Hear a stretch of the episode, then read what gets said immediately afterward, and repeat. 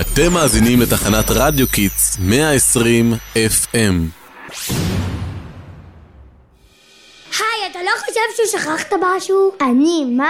לך אתה נראה ושמת לב למה שכתוב בשלט, כנראה לא ישנת טוב בלילה. חבר'ה, תירגעו, לנשום עמוק. אני מבין שאתם מתרגשים מהביקור הראשון שלנו ב... זה סוד, אל תגלה! טוב, אפשר להיכנס כבר סוף סוף. רגע, תסדר יפה. זהו, אתה נראה מכובד מאוד. מוכנים, קדימה, נכנסים! וואו, איזה יפה פה, אף פעם לא הייתי בכנסת. רגע, אדל, איפה האולפן שלנו? הנה, הוא ממש כאן, ליד יציע הציבור. אפשר להתחיל? שלום רב לכל המאזינים שלנו. אנחנו כל עמית נועם רעננה. משדרים מתחנת רדיו-קיד. הרדיו שמשדר על הגל שלכם. והיום אנחנו בשידור מיוחד. האישה מלשכן הכבשת הסבר שלהם. יישארו איתנו, זה שידור שלא כדאי לפספס. מה אנחנו עושים פה בעצם? כבר שכח. היום באנו לכאן כדי לספר למאזינים שלנו על קורות חייו של הרב חיים מאיר דרוקמן, זכרונו לברכה. הרב דרוקמן? יש לי הרגשה שהתבלבלת. כנראה שהתכוונת בית כנסת.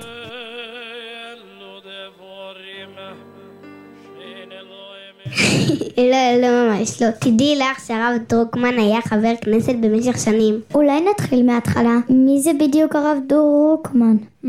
הרב חיים מאיר דרוקמן נולד ב-חמישה עשר לאוקטובר אלף תשע מאות שלושים ושתיים, היה רב ישראל, מחנך פוליטי, מנהיג ציבורי דתי. הוא היה אחד מהבולטים בין הרבנים המובילים בהנהגת הציונות הדתית, ובשנתיו האחרונות ראש הנשיאות של איחוד רבני תורת הארץ הטובה. שמעתי שהוא גם היה ראש ישיבה, נכון? שנייה, אני בודקת בגוגל. הרב דרוקמן.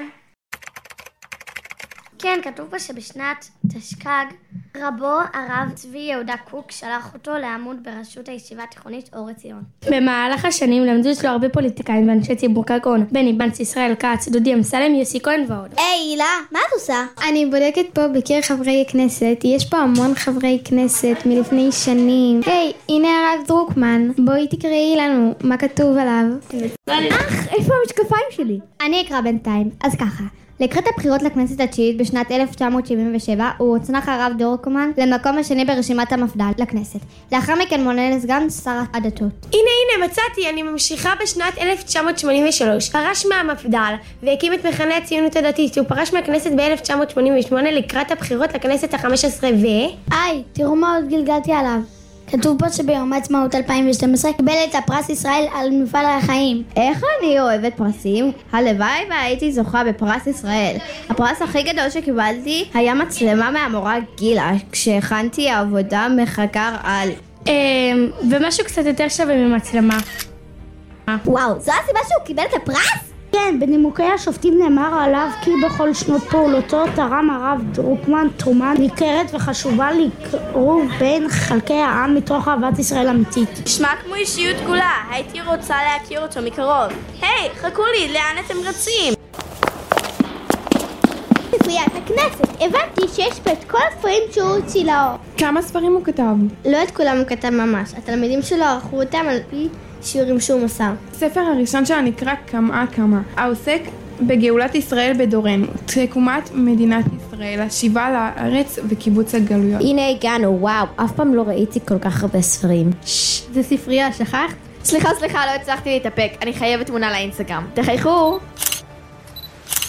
טוב חברים, מתחיל להיות מאוחר, שעון הגיעה עייפים לשידור של מחר. יאללה, בוא נארוז את הציוד. יאללה, זזים. אוי, איפה המשקפיים שלי? שוב? היי, תיזהרי, כמעט דרכת עליהם. נס שמצאתי אותם. הנה, תראו, מצאתי בו עוד קטע קצר שמספר על הרב. הרב דרוקמן נמנה על תלמידיו המובהקים של הרב צביע יהודה קוק. לאחר פטירתו זוהה עם ממשיכו ברשות ישיבת מרכז הרב. הרב אברהם אלקנה שפירא ראה בו כממשיך דרכו. תקשיבו, היה שווה השידור הזה. הלוואי שנלמד מהרב דרוקמן לחשוב על הזולת ולהוביל ולהשפיע. תודה רבה לכם שהייתם איתנו, אנחנו היינו כל נועם. לא לשכוח לעקוב אחרינו ברשתות החברתיות. והי, גם לא לשכוח את המשקפיים שתוכלו לחפש באפליקציית הפודקאסט הבא שלנו. ביי ביי.